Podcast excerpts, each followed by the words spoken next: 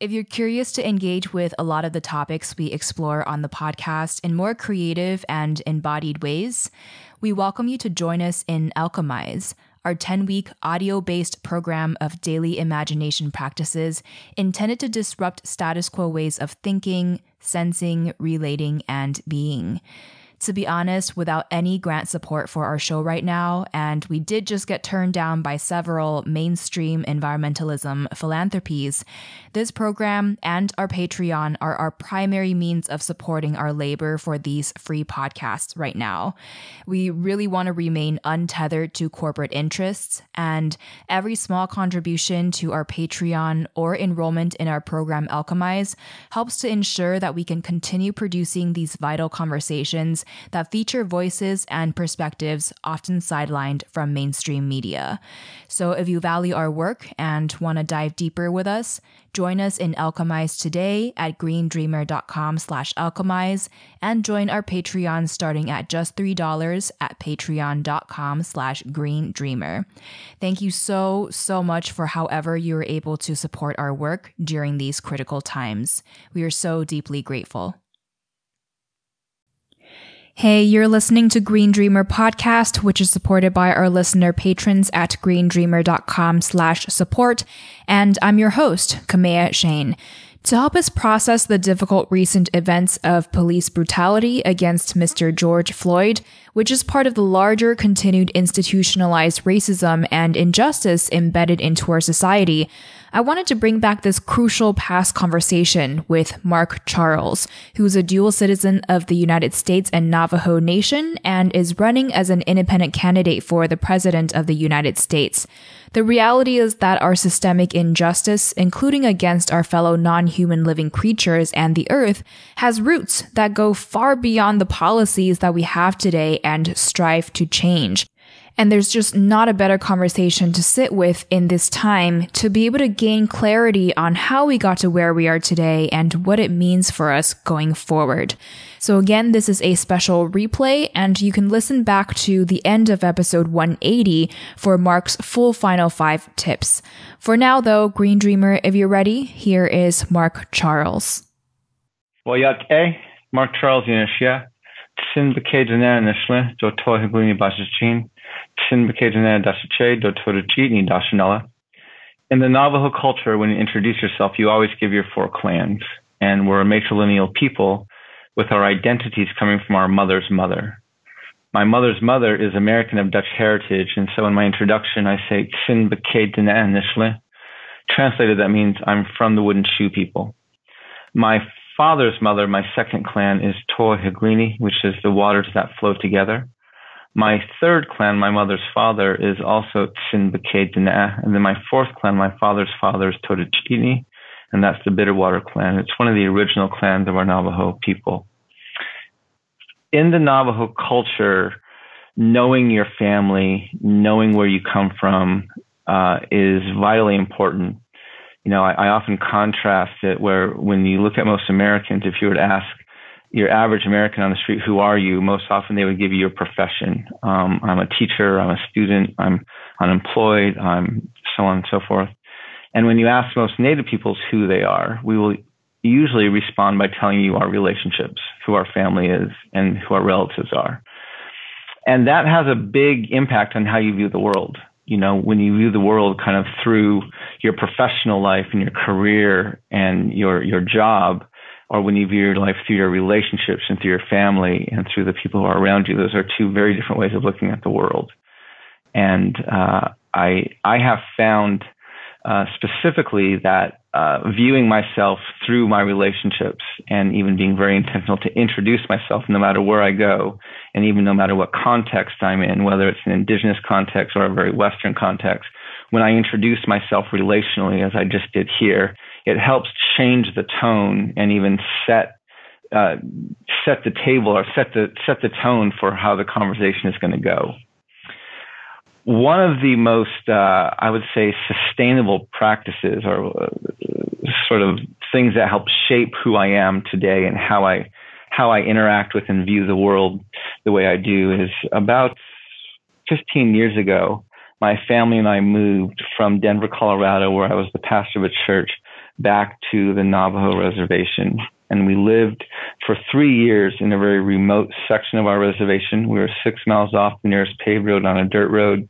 We lived with a family that wove rugs and herded sheep for a living. We, um, the community we lived in had no running water, no electricity.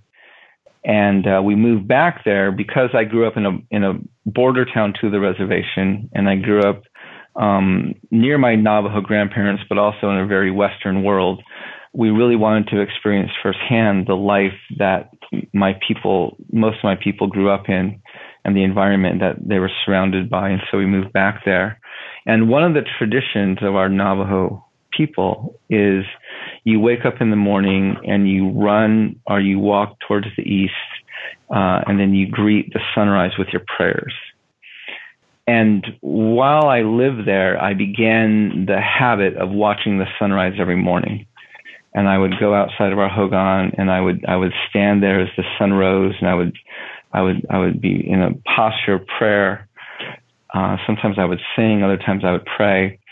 And, you know, for most Western people, you see the sunrise a few times a year. Maybe you see it on Easter. Maybe you see it when you have an early flight. And it's always beautiful. It's always breathtaking to watch.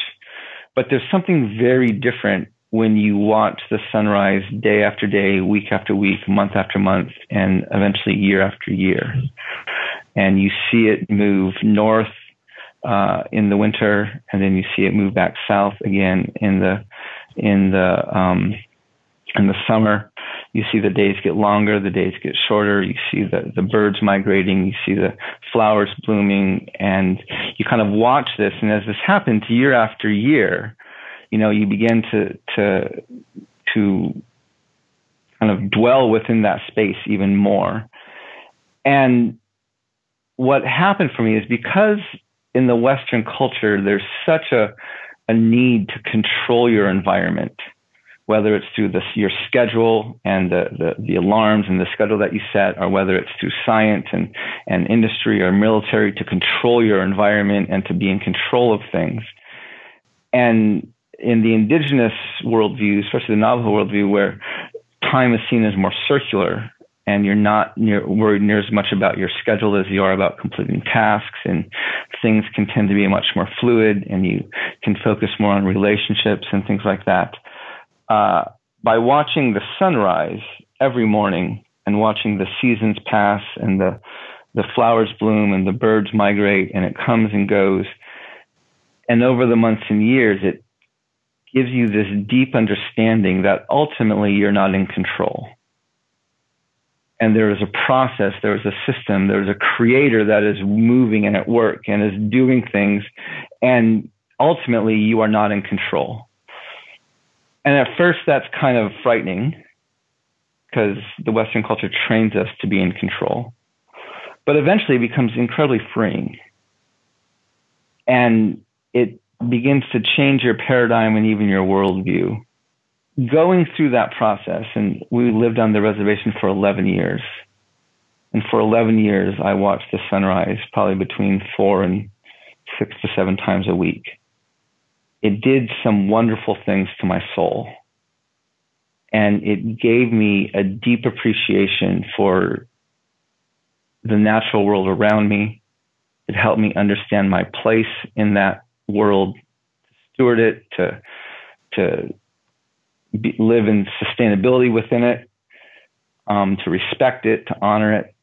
You know, living on the reservation in the high desert, one of the first things we had to teach our, our children was water out there because you haul your water every day water's not a toy. It's not a plaything. you, know, mm-hmm. you need to respect it because it, it's it's something that is sacred and it's it's precious and it's heavy and you have to you have to truck it in or carry it in and you know it's it's not something you just waste without thinking about it. Now living in DC, where I see the sunrise much less frequently because of the buildings and because of the schedules and because of uh, the the just the clouds and the the um, weather here on the East Coast. I see the sunrise much less frequently here. But having those 11 years under my belt of watching the sunrise almost every morning has grounded me in a way that I wish everyone could have that kind of a grounding because it it gave me a respect for the natural environment that I didn't have prior and that I want to make sure I never lose. One of the primary messages that you're amplifying across your work is this idea that we, the people in the United States within our constitution has never meant all the people. So much so that you said in your recent presidential announcement video that we should not be surprised that women er- earn less than men to the same dollar, that our prisons are filled with people of color, and that corporations have earned the same rights to free speech as individuals, and that super PACs can fund unlimited amounts to politicians. You emphasize that none of this should surprise us because it shows that our constitution is working. So how did you personally come to this realization that our incest- that our systemic injustice today goes all the way back to our Constitution? And can you illuminate this picture for us with some examples? Yeah, so it actually goes even deeper than that. So in the 1450s, 1452 actually, Pope Nicholas V, um, the Catholic Pope, he wrote the first um, series. Uh, he wrote the first papal bull in a series of papal bulls between 1452 and 1493. And collectively, these papal bulls are known as what's called the doctrine of discovery. They said things like invade, search out, capture, vanquish, and subdue all Saracens and pagans whatsoever, reduce their persons to perpetual slavery, convert them to his and to their use and profit. Now, these papal bulls are essentially the church in Europe saying to the nations of Europe, wherever you go, whatever lands you find not ruled by white European Christian rulers, those people are less than human and the land is yours for the taking. So this is literally the doctrine that allowed European nations to go into Africa, colonize the continent and enslave the African people because they did not believe them to be human. The same doctrine that let Columbus, who was lost at sea, land in this new world, which was already inhabited by millions and claimed to have discovered it. Because if you think about it, you cannot discover lands that are already inhabited. That's known as stealing or conquering, colonizing. The fact that to this day, our textbooks, our monuments, our, our proclamations from our government officials, they identify Columbus as the discoverer of America. This reveals the implicit racial bias, which is that Native peoples, people of color, are not fully human.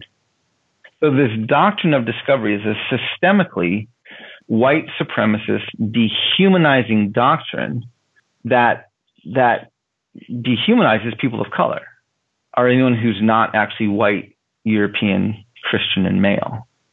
Now, the challenge with this doctrine is what happened with it. So in 1763, King George essentially drew a line down the Appalachian Mountains here in North America. And he said to the colonists who were here that they no longer had the right of discovery of the empty Indian lands west of Appalachia.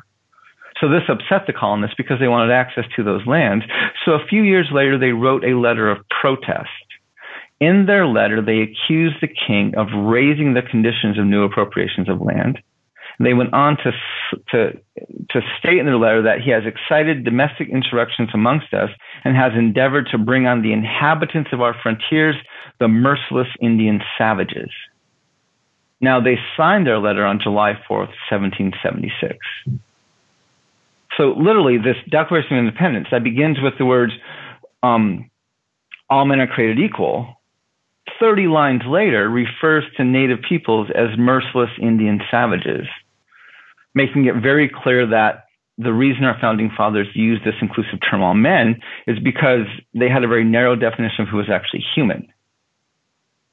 So then a few years later, when the founding fathers wrote the Constitution, which began again with these inclusive words, we the people of the United States, well, just a few lines later in Article 1, Section 2, this is the article that defines who is and who is not a part of this union, who is and who is not covered by the Constitution. When you read Article 1, actually, when you read the entire Constitution, the first thing you have to note is it never mentions women. And that's important because if you read the entire Constitution from preamble through the 27th Amendment, you will find that there are 51 gender specific male pronouns who can run for office, who can hold office, even who's protected by the Constitution. Second, it specifically excludes natives in Article 1, Section 2. And third, it counts Africans as three fifths of a person.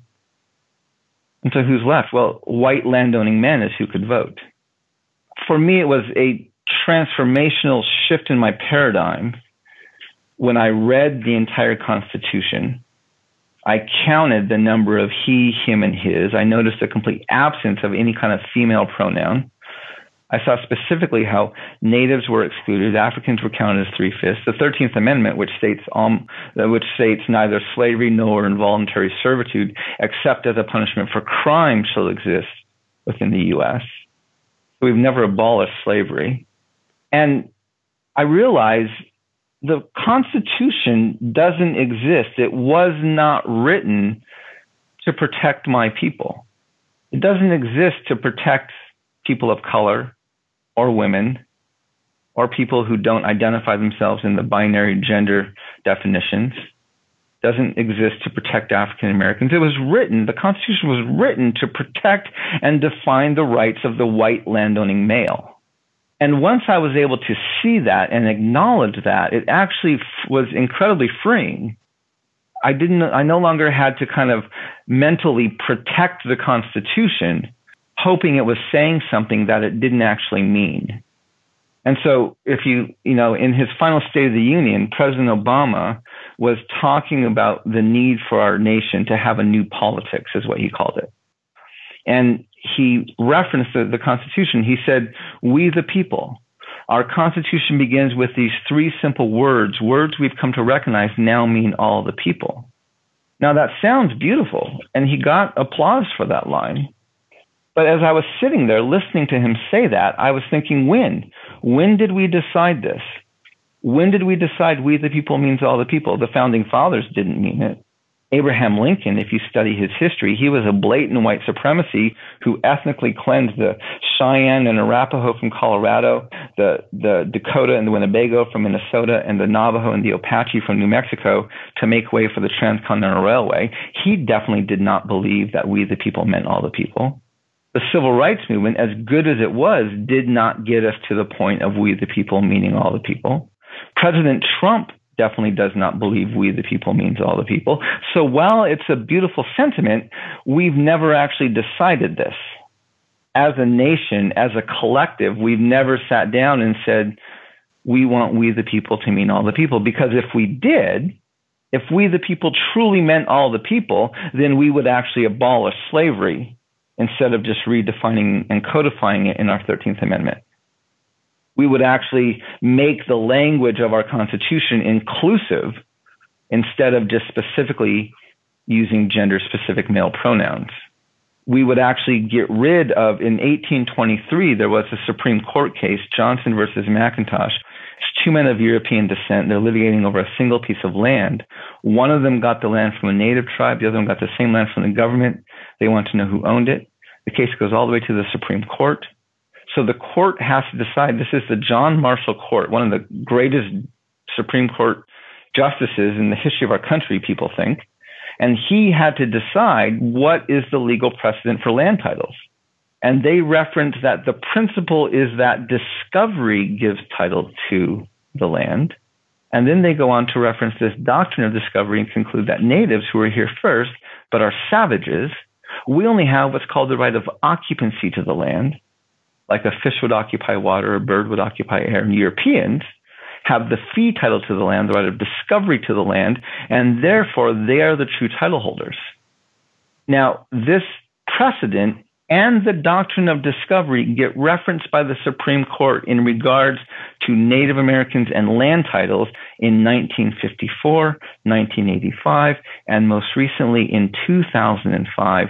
And the Supreme Court case in 2005 that referenced the doctrine of discovery and concluded that the Oneida Indian Nation of New York did not, was not able to reestablish sovereignty over their traditional land even when they repurchased those lands on the open market, the justice who referenced the doctrine of discovery, who wrote the opinion and who delivered the opinion was Ruth Bader Ginsburg, one of the most progressive liberal voices of dissent on the Supreme Court.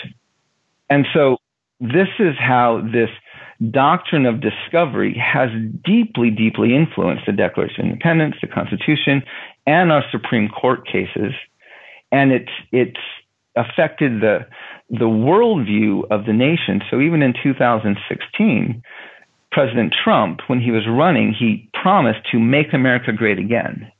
Now, Hillary Clinton responded to that by saying America is great already. At the Democratic National Convention, President Obama jumps into the fray and says America's already pretty great. And Cory Booker, who's back in 2016 was a up and coming, a rising voice, progressive voice within the Democratic Party.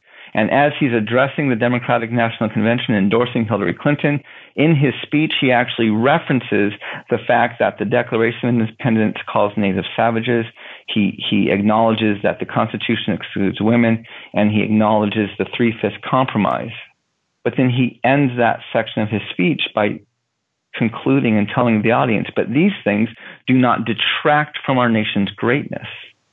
In a debate during the general election, Hillary Clinton came back to this theme and she said, America, not only is America great, America is great because America is good. And Donald Trump stopped and he paused and he said, I agree with her. I agree with everything she just said. So they both agreed our past, our history, our foundations, which excluded women, excluded natives, counted Africans as three fifths of a person, our history, which included the enslavement of African people and the genocide of native peoples, they both agreed this history, this past, these foundations were great.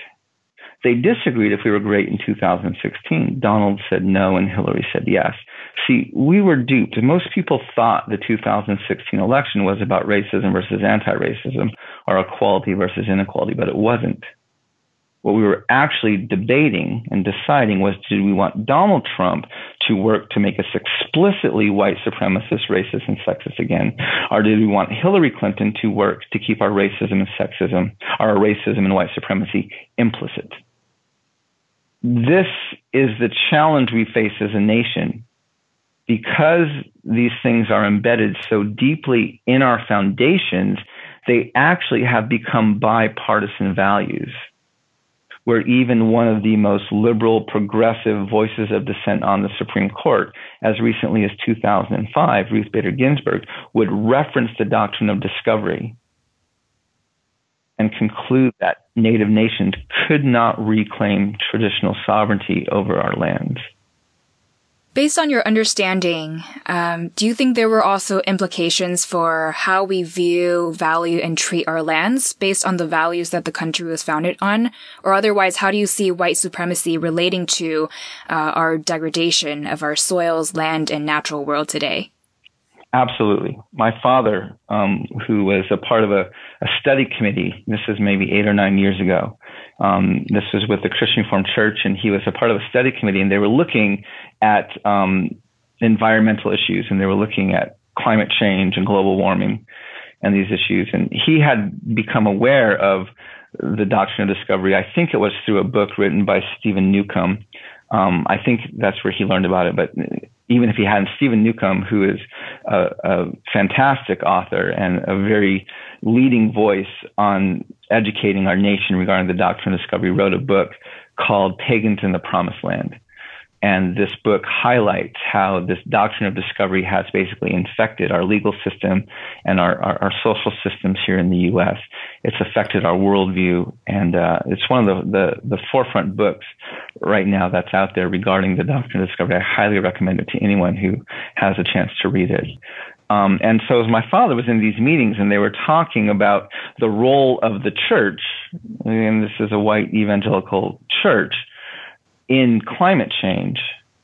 And my father said to his study committee, he said, well, the reason that this nation doesn't know how to take care of the environment is because they have a doctrine of discovery.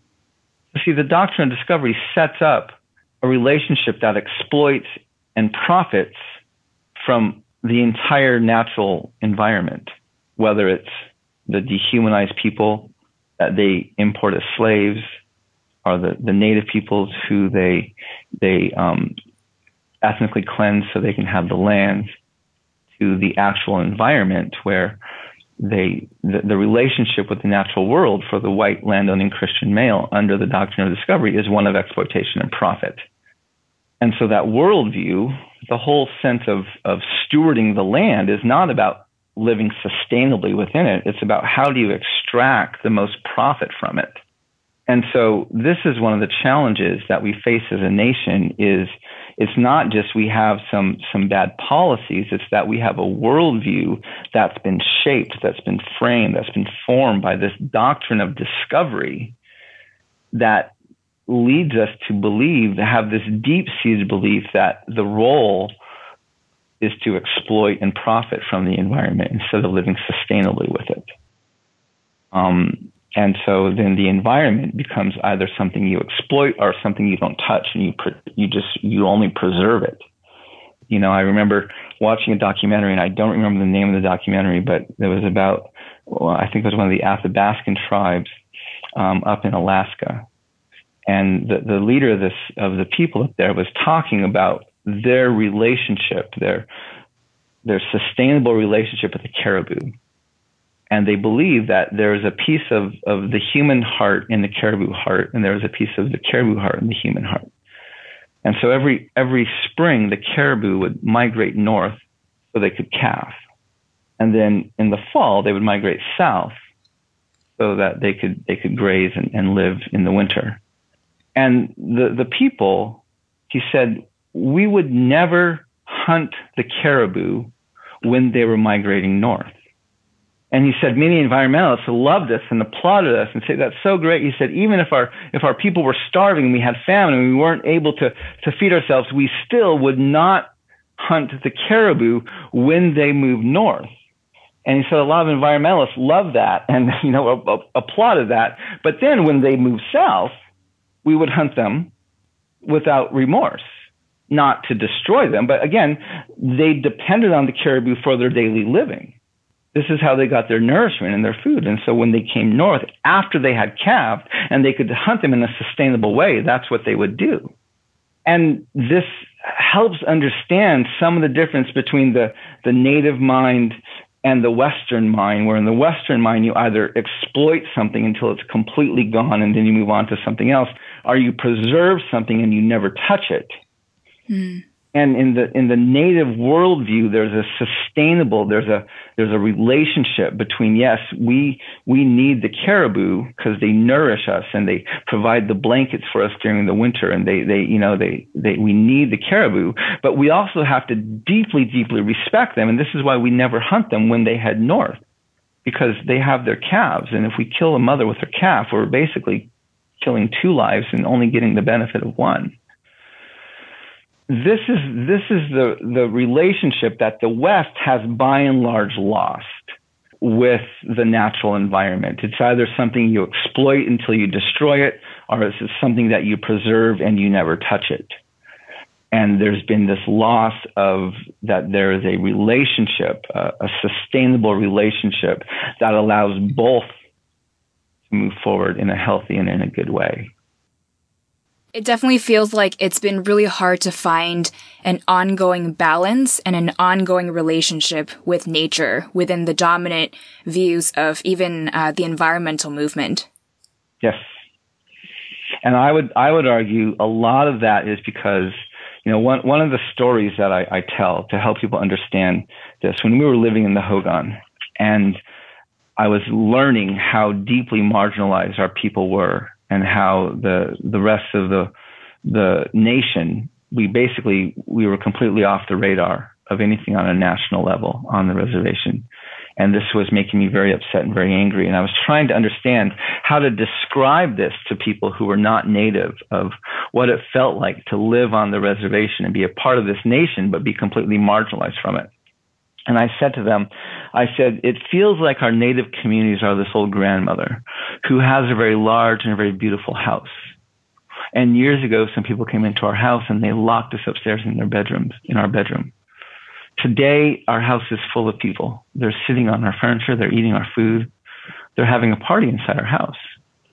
Now, they've since come upstairs and they've unlocked the door to our bedroom, but it's much later and we're tired, we're old, we're weak, and we're sick, so we can't or we don't come out. But the thing that hurts us the most, that causes us the most pain, is that virtually nobody from this party ever comes upstairs, seeks out the grandmother in the bedroom, sits down next to her on the bed, takes her hand, and simply says, Thank you. Thank you for letting us be in your house. Now, some people would say that's way too simplistic. You need so much more than a thank you.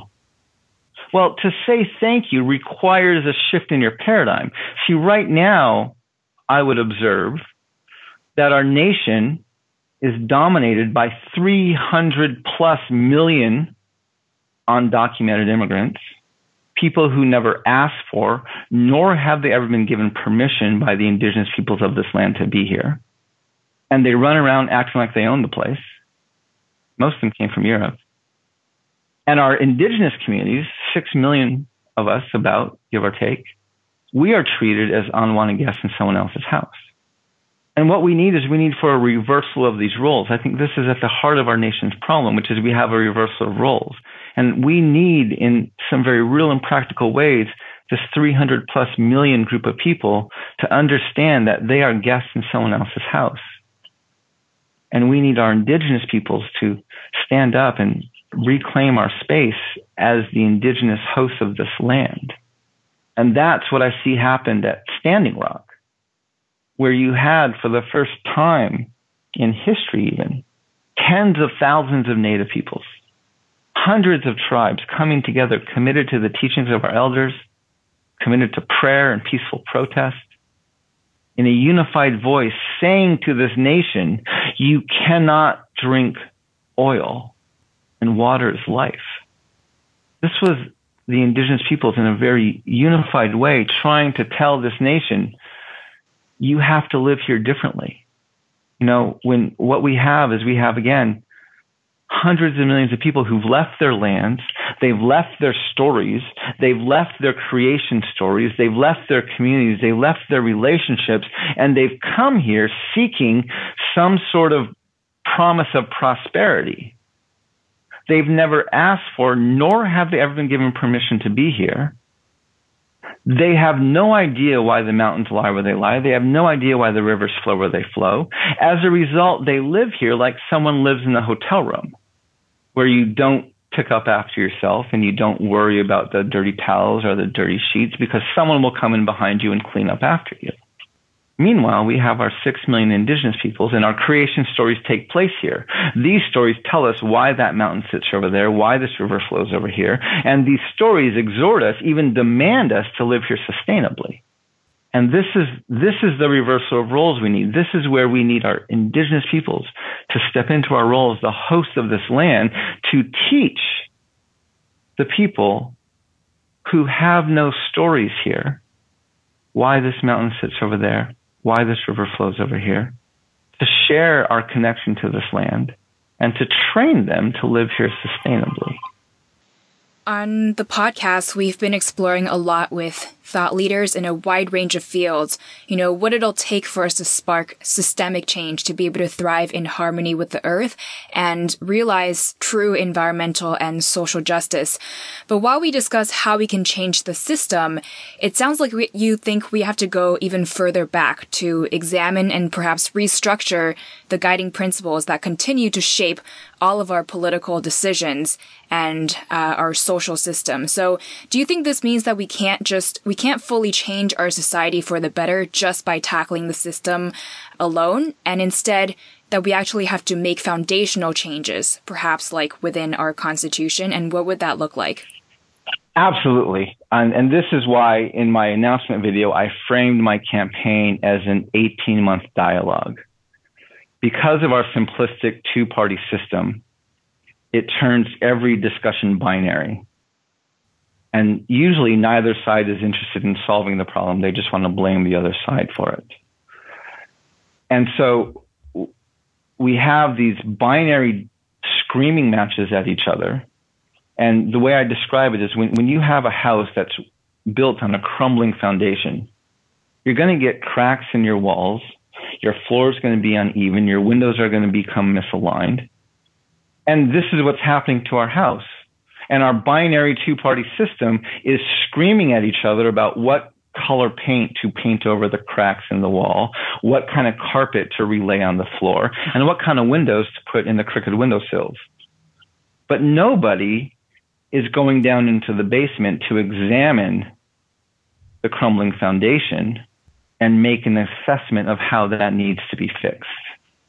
See, most Americans would like to believe, they do believe, that the United States of America is systemically racist, sexist, and white supremacist in spite of our foundations. I would argue the United States of America is racist, white supremacist, and sexist because of our foundations. We don't know how to take care of the environment. There's nothing in the Constitution. If you read the entire Constitution, there's nothing in there that states we have a collective value for life. And the underlying assumption is one of exploitation and profit. And so, again, this isn't just about adding a new policy or doing something slightly different. If we don't deal with the underlying worldview and actually make adjustments to the foundations, we're not going to solve the problem. And so this is where in, in my campaign, I am I'm framing it as an 18 month dialogue because I want to use the entire 18 months between now and November of 2020 of 2020. I want to use this entire 18 months to teach this history. And as I teach the history, to show how this history affects the environment we're living in today. And then as I lay out and roll out my policies to help them understand how this isn't just about changing this policy or reenacting this law, but it's about going in and making the proper adjustments to our foundations so that we actually have a foundation that can support the house we're trying to live in. And so it is deeply problematic that there is nothing in our Constitution that states we have a collective value for life. This is why corporations can get sued for not maximizing the profit of their shareholders, but they, we need extra regulations to make sure they don't destroy the environment. Because the assumption of the Constitution is that exploitation and profit is the goal, and there's nothing that states we have a collective value for life. Well, to come full circle and close off here, what do you think we can do as individuals to help spark change for social justice and a common respect for our earth at the very foundation of these issues? Yeah. I am advocating that the United States of America needs a national dialogue on race, gender, and class a conversation I would put on par with the Truth and Reconciliation Commissions that happened in South Africa, in Rwanda, and in Canada. I would call ours truth and conciliation because reconciliation implies there was a previous harmony, and clearly that's not accurate. And I think we need one rather, sooner rather than later. There's a, a, a native leader from the Dene Nation in Canada. His name is George Erasmus. And he says where common memory is lacking, where people do not share in the same past, there can be no real community.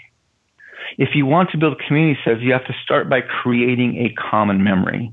And I think that articulates the heart of the problems we face as a nation, which is we do not have a common memory. We have a, a majority culture that has a memory of discovery and expansion, opportunity and exceptionalism.